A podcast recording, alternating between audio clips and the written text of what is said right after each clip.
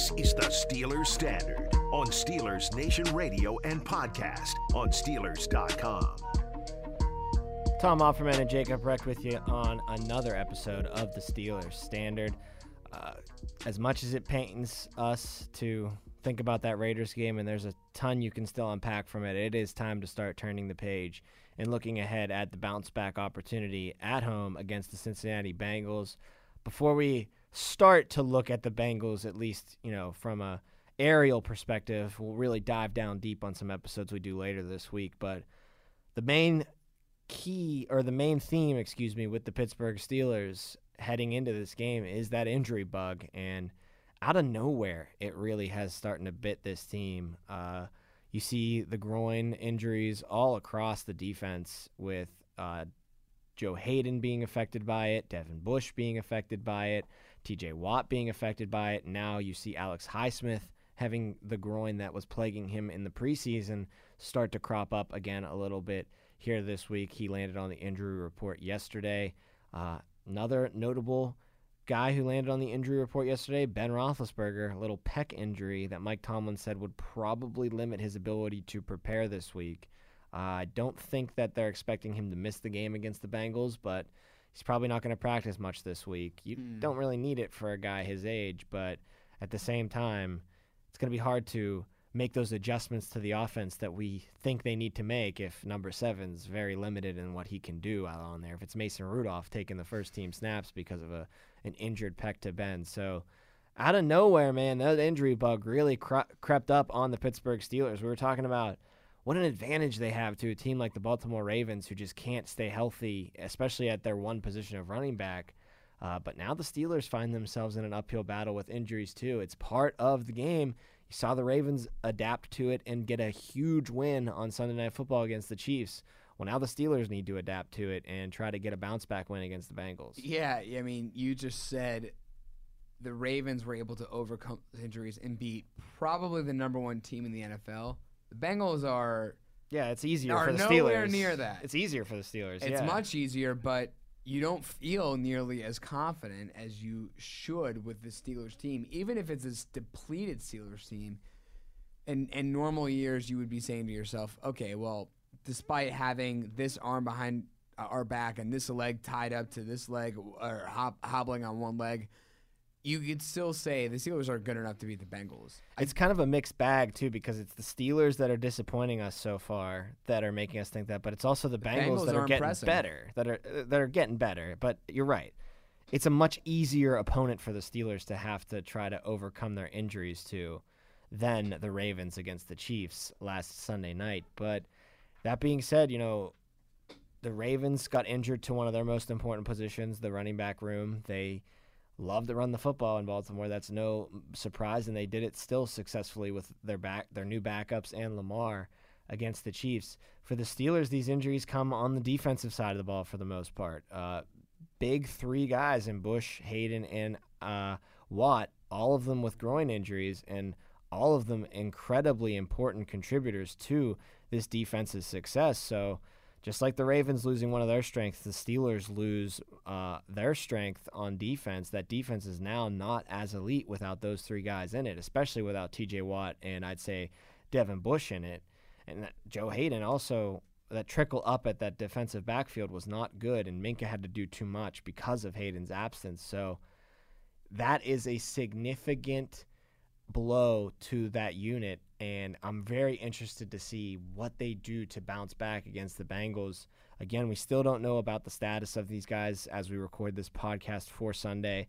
Uh, if I had to guess, though, I don't see TJ Watt playing in this game. I know it's not a very serious injury. Probably comes back for the Packers game in Week Four in Lambeau, but you know Charlie Batch on the post game has said multiple times, or he said multiple times on the post game Sunday that if you don't finish the game or if you can't come back in the game that you got hurt in the first half of, there's a very good chance that you probably miss the next week's game as well. And I I think that probably speaks to true to TJ, maybe Devin Bush as well. I don't know if if those three guys were healthy and playing. I say that there's a uh, I'm very confident and there's really a slim chance that the Bengals beat the Steelers. If those three guys are absent from the defense, and of course Tyson Alualu being absent as well with his ankle injury, I I don't like the Steelers' chances very much uh, against the Bengals offense that is is pretty prolific, especially at the skill position spots. especially at the skill position spots. And with a, a new quarterback, I know he kind of struggled against the uh, Chicago Bears, but the Steelers are not doing what they typically do on defense, Tom, and that's turning the ball over. Only one turnover in two games. This was only their, I believe, I I think it was their sixth game this past week uh, since 2019 without a single turnover. In those six games, Tom, they've gone one and five Oh man, it, sh- it just shows you two things. It shows you how important it is to this team to get a turnover, but it also shows you how reliant. Well, it shows you how good this defense is at turning the ball over, but it also shows you how reliant in the last two years with a very unimpressive and I'll call it below average offense. When you get a turnover, that puts that offense in very short field position. And with an offense like this, you're going to take every advantage you can get. And you don't really see the, the long 80 yard or 90 yard or even 70 yard drives out of this offense. Uh, you need to give them as, as much yardage advantage as you possibly can. And when they're starting on their own or on the opposition's 40 yard line or 35 yard line, that's going to pay very good dividends for this team. And that's not something they were able to do in these first two weeks. And you kind of saw that out of the offense. As I said earlier, only three touchdowns in two games. That's not how you win games in the NFL anymore. Well, the Steelers went out to the open market to at least try to shore up the depth on the defensive line. Uh, they signed Taco Charlton to the practice squad this week. Taco was in TJ Watt's draft class in 2017. He has 11 sacks in 44 NFL games. It's not a terrible addition, and that's not a, a guy that will be on the practice squad for long, I'd have to imagine. He will, you know, get up to speed with the defense in the next coming weeks, and he'll probably become a pretty significant contributor on that defensive line if all things go according to plan. But as far as replacing Alualu and continuing to replace Tuitt heading into the Bengals week, it's all on Cam, it, more on Cam Hayward's plate now. Uh, I, at the beginning of the season, we mentioned how Cam and Tomlin spoke about cutting back Cam Hayward's snaps just to keep him fresher later in games later in the season. Well, that just has to go out the window in this game because the necessity bears 97 to be out on the field uh, for the majority of the snaps.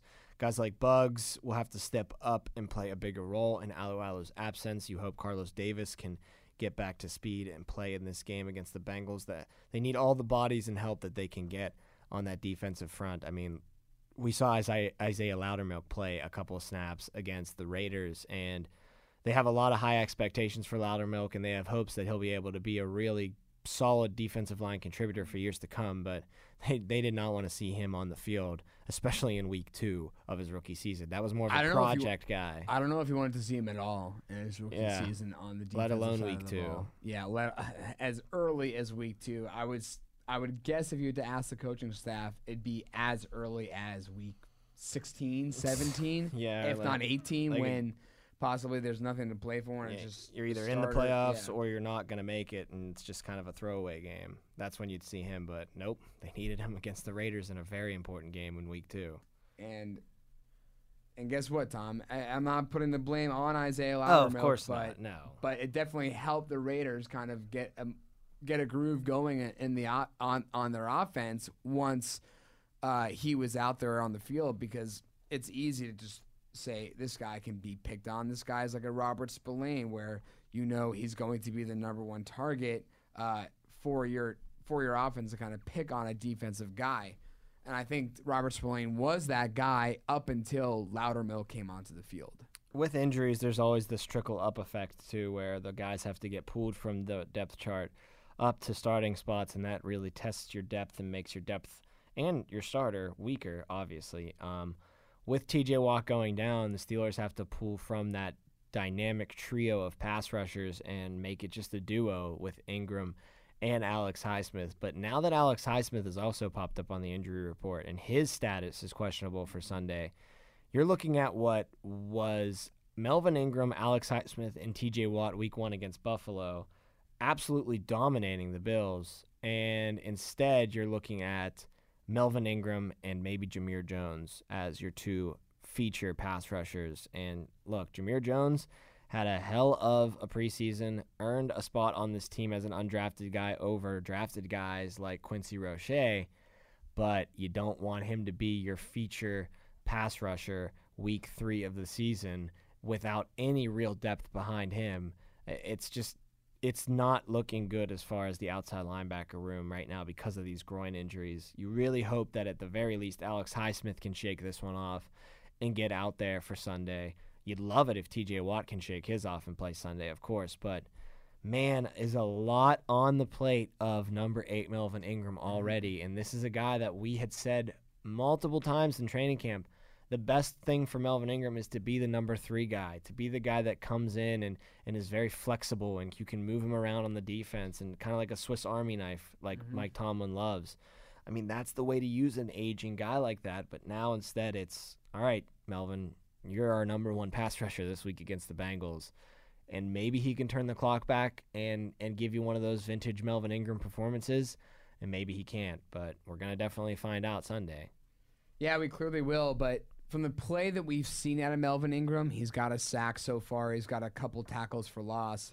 He's definitely capable of being a starting guy, but that's not why you brought him in. You added him to be a, a solid third uh, weapon for your outside linebackers. And as you said, Tom, mm-hmm. he's not just going to get second reps. He is going to probably be the number one outside linebacker if this issue with Alex Highsmith continues to bother him and, and keeps him unavailable for this Sunday's game. I can't imagine. I, I never thought it'd be possible sitting here as early as week three saying the Steelers are without TJ Watt and Alex Highsmith. It has to be the Melvin Ingram show. Now, obviously, all of these injuries on each level of the defense scares me. Uh, Steelers' biggest strength is rushing the passer, and that has been hindered with Watt going down, Highsmith being questionable, Alualu going down, Tuitt continuing to be out. So, obviously, I have my trepidations there, but I think the biggest fear, especially for this game, is in that secondary if mm-hmm. Haden can't play on Sunday. Uh, we saw what happened to Minkah on the deep ball to Henry Ruggs. He took full blame for that when they spoke to him earlier this week. And I think it was Minkah's fault, but I think it was also a product of Minkah just felt like he needed to do too much because yeah. uh, there were lesser guys having to step into significant roles in that game because of Haden's injury and Minkah just felt like, you know, I, I have to pick up the slack that number 23 is leaving us because of his absence on the field. Uh, Cam Sutton played well. You never really heard from him, but other than that, you know, Minkah was kind of running around making up for a lot of guys' shortcomings, and it definitely cost them. And I worry especially about that in this game because, yeah, the Raiders had a pretty prolific passing attack. Darren Waller obviously being the go-to guy, their tight end. But Henry Ruggs is a burner, and Renfrow can be a pretty solid possession receiver. And I think Bryan Edwards is emerging as a pretty good target for Derek Carr as well. But this trio in Cincinnati is much better than what you saw against the Raiders. Oh, yeah. Obviously, they don't have a Waller in Cincinnati, so that guy's probably. But Waller wasn't even that big of an issue, except for one 25 yard reception. And I think the Raiders did a good job there of seeing the Steelers keying on him and spreading that ball around to a lot of different targets instead of just trying to force it into Waller. So you got to give mm-hmm. your credit to them. But like I was saying, I think you put all Cincinnati skill position players and all the Raiders skill position players in a bucket, and I think Waller's the first one you pull out but I think the next three are Cincinnati players. I think it goes Chase, Higgins, and Boyd right after yeah, that. take your pick. Right. So Chase is that number one wide receiver, and he's playing like a number one wide receiver so far. He's averaging 22.1 yards per catch after just two games in the NFL. He's had two touchdowns, one in each of his first two games. You saw the LSU connection with him uh, and Burrow when they won the national championship. The Bengals are trying to channel that by picking Ja'Marr Chase top five in this year's draft, and so far it's working out really well for them. Tee Higgins is like that Henry Ruggs kind of guy. He's that burner. He can speed you down the field. In the last eight games playing with Joe Burrow, Tee Higgins has recorded at least 60 receiving yards or he's gotten into the end zone. So in those eight games, whether it's putting six on the board or moving the ball down the field, Tee Higgins has made his impact felt. And then I think you could say maybe it won't be this way as the season progresses because I think that Ja'Marr Chase connection is going to become better and better and better. But as of right now, Burrow's favorite target seems to be Tyler Boyd. He averaged 6.9 receptions per game with Burrow as his quarterback last year, and so far in 2021, he's averaging five catch per game. He has 10 catches so far. So Joe Burrow likes to use all three of these guys. The Bengals go in 11 personnel more than most teams in the NFL. Why wouldn't you when you have that Right. trio of wide receivers that you can put on the field? So uh, the Steelers had trouble with the Raiders receiving corps and playmakers in the passing game last Sunday. Their hands are even fuller this week with I think a better receiving corps in the Bengals. I think they are too. And with a, I don't want to say Joe Burrow is better than Derek Carr because right now that's not true. But But he definitely has that potential. right, Yeah. I mean he was the number one overall draft pick. I mean before Trevor Lawrence came in, everyone was saying, "Well, look how It's Burrow, Jo- yeah. Joe Burrow is going to be the next great quarterback, next great young quarterback in this league." That only lasted a year, and I think a lot of that had to do with his season-ending injury. But now he's back, and as you said, Tom, he he he outdueled Kirk Cousins and company with Dalvin Cook and Adam Thielen and Justin Jefferson in Minnesota. He almost went on the road against a, a pretty stout uh, Chicago Bears defense. Granted, Joe Burrow had a pretty bad day, three interceptions, one of which was returned for a pick six. So not his best outing for certain, but he's still capable of moving the ball down the field and he doesn't even have to be perfect because he has the guys. Kind of reminds you of Ben Roethlisberger in the Pittsburgh offense. Three legitimate uh, receiving options, and you have a really good running back in Joe Mixon. And they brought back their running game coordinator, who the last time he was with the Bengals, it was when Joe Mixon led the league in rushing yards. So you pair all those factors together, this offense really Joe Burrow doesn't have to do much. He kind of just has to. And again, I think this word gets a little bit of a negative connotation for no reason whatsoever. Just manage the game, and, and you could be okay considering how good your offense can be and how depleted this Pittsburgh secondary is. And something that's very conducive to managing football games is A, not turning the ball over, Mm-hmm. and B, having a really solid running game that you can lean on. Steelers trying to get that going here. But the Bengals have that. Joe Mixon's number two in the NFL this year with 196 yards on the ground through two weeks. Uh, King Henry, the only guy over 200 yards in the NFL. And at number one, 181 of those yards came against the Seattle Seahawks in week two. Think about that. He had 15, 15 less yards than Joe Mixon in one game. He had 15 less yards than Joe Mixon has had in two games in one, and Joe Mixon is number two in the league. Bengals quit on running the football last week for some reason. Uh, 53% of their offensive snaps were runs in week one against the Vikings. They ran the ball 60% of the time on first down in that game. Week two against the Bears, they only ran the ball 37% of the time. They were down early in that game, but it was always a one or 10 point game in that one. It wasn't like they were down astronomically ever. They could have continued to run the football. Hopefully, they abandon the run this week against the Steelers, but I have a hard time believing that's going to be the case. It's going to be Joe Mixon. He uh, played 78% of the snaps in the opener, and last week against the Bears, he was the only running back that carried the football for Cincinnati. So they love Joe Mixon. He's their bell cow back. The numbers show you why he should be. And like you said, f- to help Joe Burrow, that's one of the big things that they can do to help him manage that game is, is have a very strong running attack. Yeah, and I I kind of expect them to do that, especially with no Tyson Alualu, no Stephon Tuitt. I know we were er, we were talking about the running game or the run defense earlier, but with the the mention of Joe Mixon, you have to include those defensive injuries up front for the Steelers. Two of your defensive linemen are out. Possibly two of your edge rushers are going to be out, and by doing so, that means you have to bring in a guy like Robert Spillane, who's a, a better run defender than he is a pass defender. But when he's out there for when he's out there to start the game, you're gonna have to ask him to do some pass defending. And who do you want him on? You want him on Tee Higgins? You want him on Tyler Boyd? You want him on? Uh, you want him on uh, Ja'Marr Chase? Because I don't want him on any, on any of those. So it's just kind of every little piece that has unfolded for the Steelers kind of leads to another piece unfolding in the negative, which is very frustrating when you're going up a Cincinnati Bengals team who, un, up until last year's second matchup against them, you had them completely figured out. Yeah, it's it's not good. The other thing that I said, uh, big for you know game management, is not turning that football over. Joe Burrow hasn't done that in his career for the most part. He had only five interceptions in just his uh, first 11 games in the NFL, uh, and he went four games in a row, almost two over 220 passing attempts without throwing an interception. Until last week against the Bears. He threw interceptions on three straight pass attempts. One of them was. I taken, don't think I knew that there were three straight. One of them was taken to the house by Roquan Smith. It was the play of the game, the play that swung that game into the Bears' favor, and ultimately ended up giving the Bears their first win of the season. But uh, I was talking to Matt Williamson last night for our Advanced Scout podcast, and he said I don't expect that to be a trend that continues with Burrow. He thinks that was the outlier against the Bears. What you're going to see from Burrow moving forward in his NFL career is kind of what you saw in those first 11 games. This is a very good guy at protecting that football, not throwing interceptions, conservative, but not to the point where he doesn't make plays, but he just picks and chooses the windows that he makes his plays mm-hmm. in, and he's not going to put the ball in danger very often. So, three straight uh, attempts being picked off by the Bears is something that Steelers fans can look at and say, man, I hope we get our first interception of the season against this guy.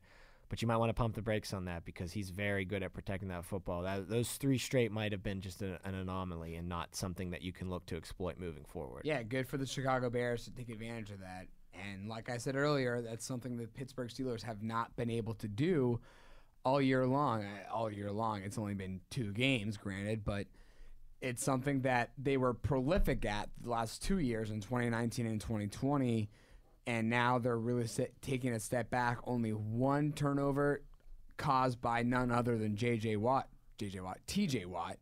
With no T.J. Watt out there, are you really going to have a chance to turn the ball over this this week against Joe Burrow, who people claim are going to is someone who is very capable of learning from his mistakes and considering how big of a mistake he made three times last week.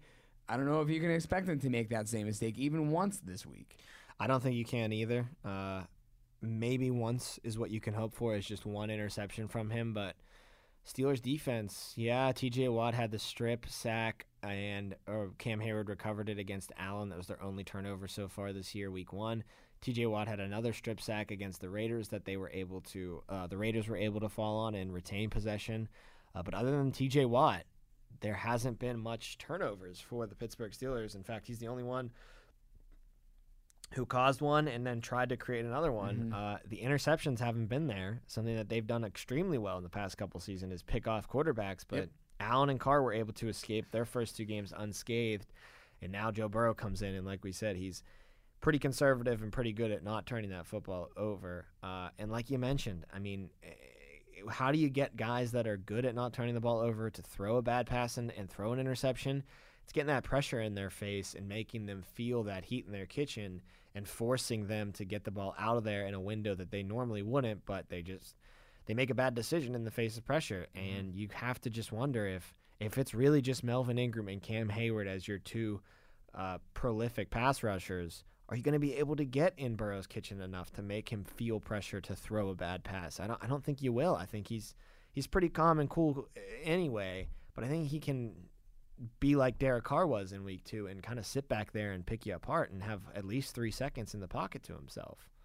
Yeah, Tom, I completely agree. I think this guy is going to be one of the better quarterbacks in the league, and even from a young age, you're not going to see him make that same mistake in consecutive weeks. I can't say twice because he made that mistake three times last week. However, it's not going to be something where you kind of see him get into his head where he throws those interceptions and he just continues to do so. He kind of overthinks things a little bit. And I just think when you combine that with the fact that the Steelers are not doing what they're known to be, what they're known for these past couple of years and turning the ball over – especially without your main contributor on defense, TJ Watt, not possibly being out there, it, it, it could lead for a very easy day for Joe Burrow. One thing we've talked about before with ACL injuries and trying to overcome a brutal injury like that is the mental aspect of things. And Joe Burrow clearly is ready physically, but mentally he still might not be all there. And I think one stat that bears that out is Joe Burrow's rookie year, he averaged 14.2 rushing yards per game. That's nothing to write home about. That's not Josh Allen. That's not Lamar Jackson. But what it is, is it, it's an athletic quarterback that will take the middle of the field for five, six yards and slide if the defense gives it to him. And 14.2 yards on average per game, that's probably going to work out into at least one or two first downs picked up by Burrow's legs. Well, He's only attempted one rush in two games this year, and that only went for two yards total. So he's clearly trying to work himself away from exposing that knee, from running downfield too often. Um, maybe that's a little bit of the coaching staff as well, getting Mm-hmm. into his head and saying, hey, you know what? Why don't you stick in the pocket a little bit more this year? Let's throw the football away instead of trying to scramble for a, a couple extra yardage. But I think that's one stat that illustrates, and I know again it's a small sample size, but I still think that bears out, you know, either his tentativeness to, to run the ball and, and test that knee, or the coaching staff kind of being in his ear saying, like, uh, listen, in the future, when you're fully mentally back and that thing has had two years to heal, hell yeah, take off, run, pick up those yards. We like that you're athletic and we like you, that you can make those kind of plays. But for right now, eh, let's just calm down and throw the ball away. Let's let's get through this year unscathed, Joey. I think, I mean, I don't know. I'm blanking on the offensive coordinator's name for uh, the Bengals and their quarterback coach, but Zac Taylor right now, Head coach Zac Taylor, yeah. Zac Taylor right now does not seem to be doing as poorly as he did his first couple of seasons with Joe Burrow. You and I have said, and, and others uh, throughout Steelers Nation Radio have all said, Zac Taylor just isn't it. You got to get someone new in there. But right now, Zac Taylor is having his best season as head coach. It's only been two games. I get that. But if the Bengals can go on the road into Pittsburgh and beat the Pittsburgh Steelers with not even a gutsy play call, but with conservative a conservative playbook. Just not not make those mistakes, as you said. Just if you feel pressure, just throw that ball away. There's there's no harm in that if you don't get an intentional grounding. Then I think that could be enough to beat this extremely depleted Steelers defense. That'll do it for this episode of the Steelers Standard. Thanks, as always, for giving us a listen. You can check out all of our fine work at Steelers.com. Just find Steelers Standard, and all of it, all of our amazing content lives right there. Uh, if you have Apple, Spotify for your podcast, you can also search Steelers Standard there. You can download and subscribe. We always greatly appreciate that. We've got 12 podcasts. Uh, It's on the- insane, the- and the the ra- on the Steelers, Steelers and the Radio Steelers Network. Radio Network podcast network. It's it's insane. There's so much content for you.